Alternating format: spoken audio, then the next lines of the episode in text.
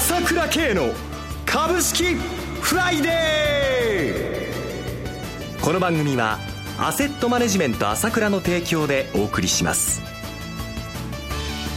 皆さんおはようございます。岡本留美子です。朝倉慶の株式フライデー。今朝も株式投資で重要となる注目ポイントを取り上げてまいります。お話はアセットマネジメント朝倉代表取締役経済アナリストの朝倉慶さんです。朝倉さんおはようございます。おはようございます。よろしくお願いします。よろしくお願いします。値幅の大きかった1週間でしたね。この1週間いかがご覧になっていますか？はあ、そうですね。本当に荒れてましたね。昨日やっと66円安56円安ということで2桁に収まったんですけれども、はい、なんとそれまでも1日平均で約300円動いてたんですよね、2週間の間、はい、非常に揺れてましたよね。はい。で今日やっとその、まあ、欧州の方ですか、ユーロ圏の PMI 出てきたんですけれどもね、製造業購買者指数ですね、景気指数ですね。はい、まあ、これが50.7ってことで、まあ、当然50割れると思ってたんですけれども、それより良かったということで、まあ、ユーロ圏、ドイツはじめ、株が上がりですね、で、アメリカの株も上がったということで、急激になんかこう、変わってきたというようなところもありますよね。はい、だいぶ戻しましたね。もう少しかかると思ってましたけれども、予想より早く戻してきた感じですよね。まあ、日本の方も先物早く、あの、高く返ってきてますので、まあ、今日も高いということで、まあ、いよいよまあ、ずいぶん下げましたけどもね、えー、えー、1800円近く下げたんですけれども、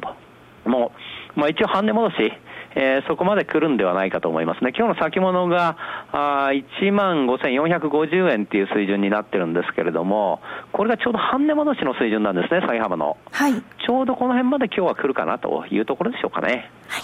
では一旦お知らせです。今、朝倉慶が熱い。その鋭い分析力で注目を集める経済予測のプロ、朝倉慶が代表を務めるアセットマネジメント朝倉では、日々の株式情報を無料でリアルタイム配信中。アベノミクスで上昇した株式相場、投資家はここからどう対処すべきか。迷ったら朝倉慶。キーワード朝倉慶で検索を。アセットマネジメント朝倉は、証券取引、金銭有価証券の予託貸付行為は行っておりません。また、情報提供する金融商品のお取引では、相場変動などにより損失を生じる恐れがあります。取引説明書、契約締結前交付書面など十分にお読みいただき、ご理解の上お取引ください。金融商品仲介業者登録、関東財務局長、金中第605号。さて朝倉さん、昨日は日経平均は2桁安だったわけですが、このところ値幅が大きかったのはなぜなんでしょうか？やっぱりこう世界的に不安感が急激に出てきましたのでね、それがまた10月ということもあったと思いますよね。10月ということですか？そうですね、はい、まあ、季節性もあったと思います。まあ、常にちょっと大きな下げが起こるのが10月で、今回の場合はまあ QE が終了するとかね、それからまあエバラのこともありましたよね。はい。それからまあやっぱり欧州の景気が減速するというか、この日本かデフレかということがもう必死ということで、これがなかなか厄介な問題なんで、えー、これに対する懸念っていうのはやっぱり一番は大きかったかなという感じがしますね。今日ニューヨークの方でもエボラの話がちょっと出たんですけれども、え一応この問題に関しての投資家の心理っていうのはだいぶ落ち着いてきたかなという感じはしていますよね。あそうですか。えー、はい、まあ、あの、まだあの、アフリカの3国では感染が続いているわけなんですけれども、まあ、シアシアナレオネなんかにしてももう非常にあの、最貧国のところなんでね、まあ、設備が整ってない、あそれからまあ病院から医者が逃げちゃうというような状況の国なので、まあ、なかなかまだ収まらないかもしれませんけれども、先週言ったように、ナイジェリアでね、その隣の隣の国のナイジェリアでも終結宣言が出たということなんで、一応は収まりつつある、今回、えー、まあ、新しくまた疑惑がニューヨークの方で出てるんですけれども、はい、それがまあ拡大していくという懸念はないと思いますので、この問題は一応、そう大きくはならないと思いますね。ままだいろいろはあるでしょうけどもね。はい、えーで、まあ、ヨーロッパの景気なんですけれども、やはり先ほど言いましたように、まあ、意外にこの PMI が良かったということと、スペインのスペインの失業率なんかも改善してきたんですよね。この辺でやっぱりちょっと気分が違ってきたということはありますね。それからドイツのですね、やはり PMI、製造業、購買者の景気指数が出てるんですが、これも51.8というんで、前月の49.9から回復してるわけなんですよね。はい。で当然、ここに来ては落ちてるなという見方が、ほとんどの市場関係者は持ってたと思うんですけれども、まあ、これはという感じで、えー、見たと思うんですけども、ただ、この問題もあまりまだユーロ圏については全く楽観視するということはできない状況だと思います。はい、で株の戻りを見るとですね、えー、ニューヨークダウの方が、あまあ、安値からだいたい昨日の、あ今日のざるは高値まで6割戻してるんですよね。はい。で、えー、まあ、欧州の方もドイツの株価はですね、えー、今日だいぶ9000ポイント乗せてきましたので、えー、こちらも45%ほど戻してきました。はい。えー、これは戻し率、下げ幅も大きい、えー、欧州の方が大きいし、えー、ニューヨークに比べて大きかったっていうのもやむを得ないと思うんですよね。アメリカははっきり、えー、状況が悪くないということですからね。一方で、えー、ユーロ圏に関しては景気減速懸念があるということなので、その辺も移してですね、この戻り率が違うということがあると思うんですね。そう考えると、日本の株価なんですけれども、昨日まででまだ4割も戻してないんですよ、下げ幅の。はい。そうすると、先ほど言いましたけど、ちょうど半値戻しが1万5450円、えー、ここが50%半値戻しになるわけですけれども、まあ、アメリカ、ドイツ、その辺の状況を考えると、普通に考えて、えー、その半値戻しまでを戻しておかしくないなという状況だと思いますよね。はい。はい。では、お知らせを挟みまして、詳しく伺ってまいります。株式投資に答えがある。株高だからといって必ず設けられる保証はない。だからこそプロの情報が欲しい。そんな時に朝倉慶。経済予測のプロ、朝倉慶の情報は、アセットマネジメント朝倉のウェブサイトで、日々無料でリアルタイム配信中。迷ったら朝倉慶。キーワード、朝倉慶で検索を。アセットマネジメント朝倉は、証券取引、金銭有価証券の予託貸付行為は行っておりません。また、情報提供する金融商品のお取引では、相場変動などにより損失を生じる恐れがあります。取引説明書、契約締結前交付書面などを十分にお読みいただき、ご理解の上、お取引ください。金融商品仲介業者登録、関東財務局長、金中第605号。日本市場の戻りが遅いということですが、これは一体どうしてなんでしょうか？まあやっぱりこれだけとドカンとくると、どうしてもね、あの相場ですからあ、戻りづらくなるというのはあるんですけれども、先ほど言ったように、はい、あの欧米の戻りが予想以上なので、えー、日本の方も私はね、えー、先週もお話ししたんですけども、動揺することはありませんよと、あの上昇相場の中で起こっていることだということをお話ししましたけれども、それから、まあ、11月末、11月中旬ぐらいから、まあ、年末年始ですね、これにかけていつも高いという季節性もあるわけなんですが、はい、当然そうなってくる。中でのこのその手前の動きが今だと思うんですね、はい。えー、ですから私は長くても11月中旬までには今回の調整は終わると思っていたんですが今の動きを見るともうちょっと早いかもしれませんね。その辺何とも言えませんけれども。いずれにせよ先高の中で起こっていることだというふうに思います。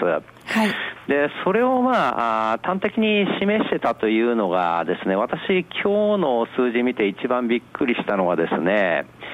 この個人の買いの凄さだったんですね、10月に入ってからの。はい、えー、あの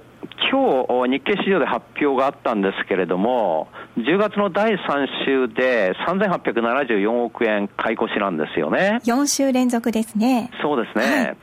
で、この10月だけで第1週が3542億、えー、第2週が2929億、第3週が3874億ということで、1兆245億円のものすごい買い越しになってるんですよ。はい、で私、まあ、一貫してね、個人は株売却ブームということでずっと売ってるんだと、売り越し、売り越しということで言っているんですけれども、下がると結構ね、キャッシュポジションがいいので、買うだけのこの余力がものすごくあるわけなんですよね。だから、ぼっと買ってくるということがあるわけです。現実に証券会社の MRF、まあ、あの普通預金ですよね。これを見ても10兆円近くあるんですよ。だから待機資金がたっぷりあり、こうやって下がってくると買ってくるという力を持っているということですよね。外国人投資家がこの10月になってからですね、また数字がしていただくと、1週が1947億、2週が3370億ですね、第3週が1947億ということで、まあ、9393億円売ってるんですが、それ以上の買いということで、個人が買い取っちゃってるという形になってますね。それとともにですね、はい、やっぱり年金が買ってきてるということが大きいと思います。で、まあ、そうですね、新、は、銀行の会ですよね。はい、まあ、あこの、今日発表ですと、1874、1894億ということで、先週買ってきたというんですけれども、第1週が714億、第2週が1265億ということで、まあ、計3873億円ということをですね、10月になってから買ってるんですけれども、この年金基金の買いなんですが、はい、私はもうすでに始まっていると思っていいと思います。これに関してはですね、はい、あのー、まあ発表してからということで、議論になってるじゃないですか。えー、まあ、その、比率をね、20%か25%か分かりませんけれども、発表してから買うのか買わないのかとか、いろんな議論になってるんだけれども、発表してから買うばかいないわけですよ。はい、あれだけ大きな金が、はい、買いますよって、買いましょうってなってるのはありえないと思いますよ。やっぱりどうしたって、秘密裏に買って、ある程度買ってから、こういうふうに決まりましたと、アナウンスするって、これが当たり前の投資方法ですから、私はもうすでに始まっているんではないかなと思うんですね。12月に発表になるんではないかと思うんですが、あやはりですね、えー、20%、あの、先週の土曜日に日経でリークがありまして、まあ20%の半ばまで上げるということを言ってきたわけですけれども、そのようになると思います。はい。その後、塩崎さんがですね、全く聞いていないということで 否定したんですけれどもね、えー、これはあそういうふうに名目上言わなきゃなんないじゃないですか、はい、まだ決まってないんだから、そんなこと分かりませんよっていうの。は、これは当たり前のことで、現実にはあ24、5%という流れでですね、もうすでに動き出してるんではないかなというふうに思うんですよね。そもそも、このやっぱり株を上げて、景気を良くするっていうのは、アベノミクスそのものなんですから、はい、なんで景気が良くなった？まあ、私何度も言ってますけど、株が上がったから良くなったんですから、はい、それをまあ続けるということで、それから NISA の買いの枠もあるであるわけですよ、はい、この12月までには買わなきゃなんないということも出てくるわけですよ、弱気になる必要ないです、ただ、まだ下げた後なんで、揺れるかもしれませんよというところですよね。朝倉さん、今朝もありがとうございました。お話はアセットマネジメント朝倉代表取締役経済アナリストの朝倉圭さんでした。私朝倉圭が代表を務めますアセットマネジメント朝倉は SBI 証券楽天証券の口座開設業務を行っています。私どものホームページから両証券会社の口座を作っていただくと週2回無料で銘柄情報を提供するサービスがあります。ぜひご利用ください。それでは今日は水曜金曜日頑張っていきましょうこの番組はアセットマネジメント朝倉の提供でお送りしました。最終的な投資判断は皆様ご自身でなさってください。